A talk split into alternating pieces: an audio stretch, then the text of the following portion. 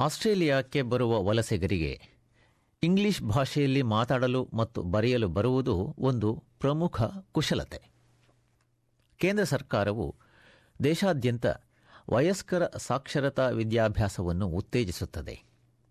ಅದರಲ್ಲೂ ವಿಶೇಷವಾಗಿ ಇಂಗ್ಲಿಷ್ ಅವರ ಮೊದಲ ಭಾಷೆಯಾಗಿಲ್ಲದ ಹೊಸದಾಗಿ ಆಗಮಿಸುವ ವಲಸಿಗರಿಗೆ ಮತ್ತು ನಿರಾಶ್ರಿತರಿಗೆ. ದೇಶದಾದ್ಯಂತ ನೂರಾರು ಶಾಲೆಗಳ ಮೂಲಕ ಉಚಿತವಾದ ಹಲವಾರು ಇಂಗ್ಲಿಷ್ ಭಾಷೆ ಕಲಿಯುವ ಕಾರ್ಯಕ್ರಮ ದೊರೆಯುತ್ತವೆ. ಹೊಸದಾಗಿ ಆಗಮಿಸುವ ಎಲ್ಲ ವಲಸಿಗರಿಗೆ ಮತ್ತು ನಿರಾಶ್ರಿತರಿಗೆ ಇಂಗ್ಲಿಷ್ ಭಾಷೆ ಕಲಿಯಲು ಆಸ್ಟ್ರೇಲಿಯಾ ಸರ್ಕಾರ ಉತ್ತೇಜನ ನೀಡುತ್ತದೆ. ಇಂಗ್ಲಿಷ್ನಲ್ಲಿ ಮಾತನಾಡುವುದು ಸಾಂಸ್ಕೃತೀಯವಾಗಿ ಮತ್ತು ಭಾಷಿಕವಾಗಿ ವೈವಿಧ್ಯಮಯವಾದ ಸಮುದಾಯಗಳಿಗೆ ಹೊರಗಿನ ಆಸ್ಟ್ರೇಲಿಯಾ ಸಮುದಾಯದ ಜತೆ ಸಂಪರ್ಕಿಸಲು ಇರುವುದು ಒಂದು ಮಾರ್ಗ ಆಫ್ಘಾನಿಸ್ತಾನದಿಂದ ಬಂದ ಮುಂಚಿನ ನಿರಾಶ್ರಿತ ಮೆಹಾಕೋ ಒಬೈದುಲ್ಲಾ ಸಾಕಷ್ಟು ಮಟ್ಟದ ಇಂಗ್ಲಿಷ್ ಸಾಕ್ಷರತೆ ಹೊಂದಿರುವ ವಲಸಿಗರು ಆಸ್ಟ್ರೇಲಿಯಾದಲ್ಲಿ ಜೀವನ ನಡೆಸಲು ಉತ್ತಮ ಸ್ಥಿತಿಯಲ್ಲಿ ಇರುತ್ತಾರೆ ಇಂತಹ ವಲಸಿಗರು ಎಂಬುದಾಗಿ ನಂಬಿರುವುದಾಗಿ ಹೇಳುತ್ತಾರೆ finding your way around, accessing services, communicating. Uh, these all are um, important parts of daily life. So it's not only about coming to Australia, it's also about settlement. So in the long term, you need a job. And in order to get a job, you need literacy, you need education, you need language, you need skills.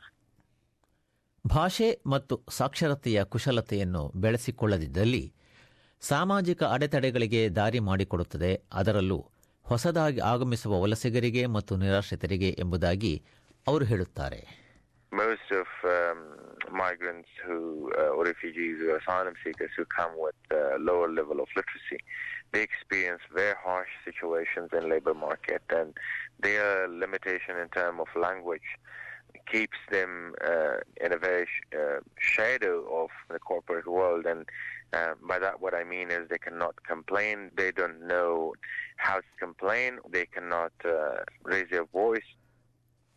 ಭಾಷಾ ಸೇವೆ ಒದಗಿಸುವ ಸಂಸ್ಥೆ AMS ಆಸ್ಟ್ರೇಲಿಯಾದ lorry novel ರವರು ಇಂಗ್ಲಿಷ್ನಲ್ಲಿ ಮಾತನಾಡಲು ಬರುವುದು ಮತ್ತು ಬರೆಯಲು ಬರುವುದು ಈ ಎರಡರಲ್ಲೂ ಇರುವ ವ್ಯತ್ಯಾಸವನ್ನು ಅರಿಯುವುದು ಮುಖ್ಯ ಎನ್ನುತ್ತಾರೆ A lot of people come to Australia from countries where they may not have had a lot of formal education and they may be able to speak English and so their oracy is quite good, but they have no literacy at all.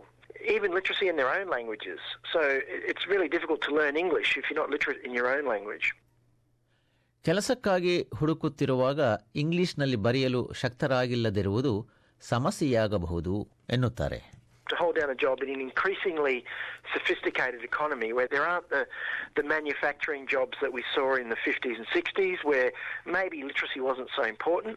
Uh, you need to be literate.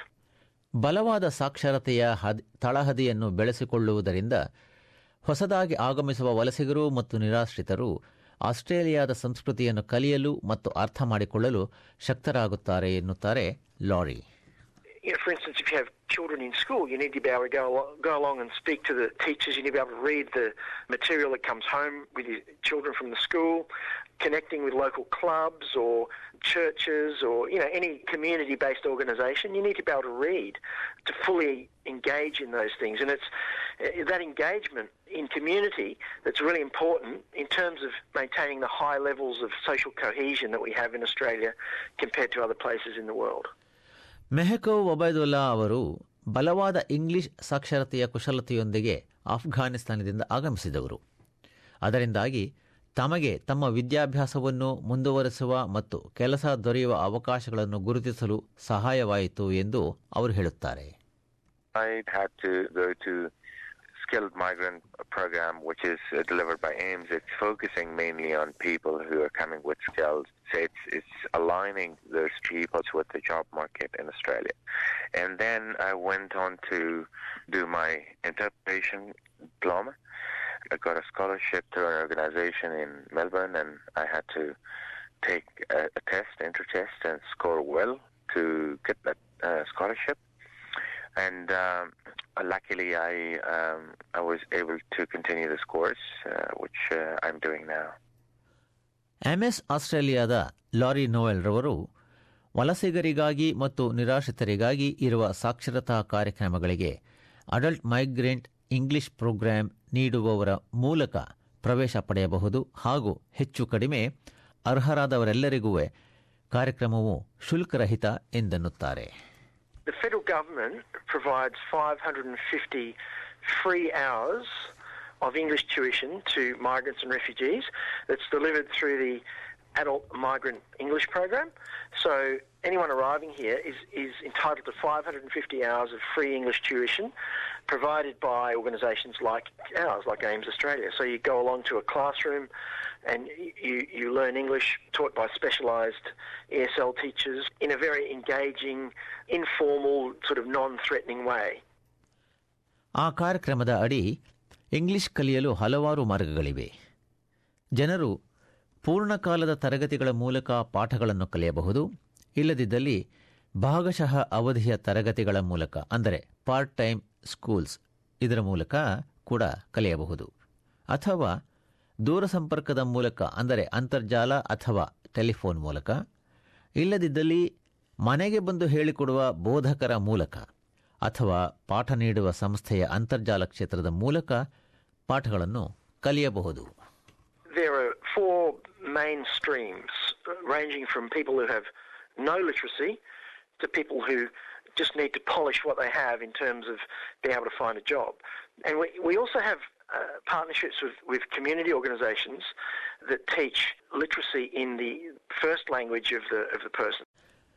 ಅಂದರೆ ತಮ್ಮ ಸ್ವಂತ ಭಾಷೆಯಲ್ಲಿ ಓದಲು ಮತ್ತು ಬರೆಯಲು ಬಾರದ ವಯಸ್ಕರಾದ ವಲಸಿಗರು ಮತ್ತು ನಿರಾಶ್ರಿತರು ಸಾಕ್ಷರತಾ ಸೇವೆಗಳನ್ನು ಪಡೆಯಬಹುದು So if someone comes from, say, the Horn of Africa, is not literate in their own language, we can connect them with services that will give them some literacy in their own language, which will then enable them to achieve some level of literacy in English. Like last week, I was in Footscray, and there's a ladies' sewing group that is also a language school for people from the Horn of Africa who are learning literacy in their own languages and also a little bit of English.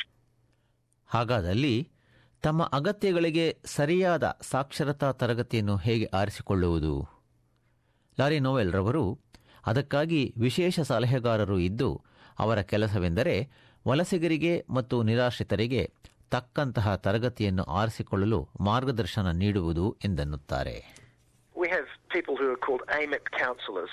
So what they do is they talk to the, the students, assess their level of literacy, and then talk to them about what opportunities they might have to take on certain courses that will improve their literacy, that will give them English related to the workplace, and ultimately will give them the potential for job opportunities.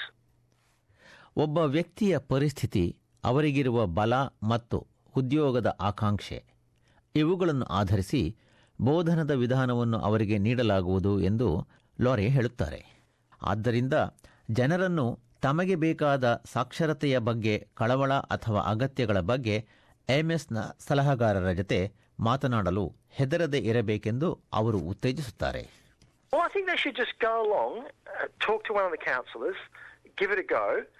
It's free.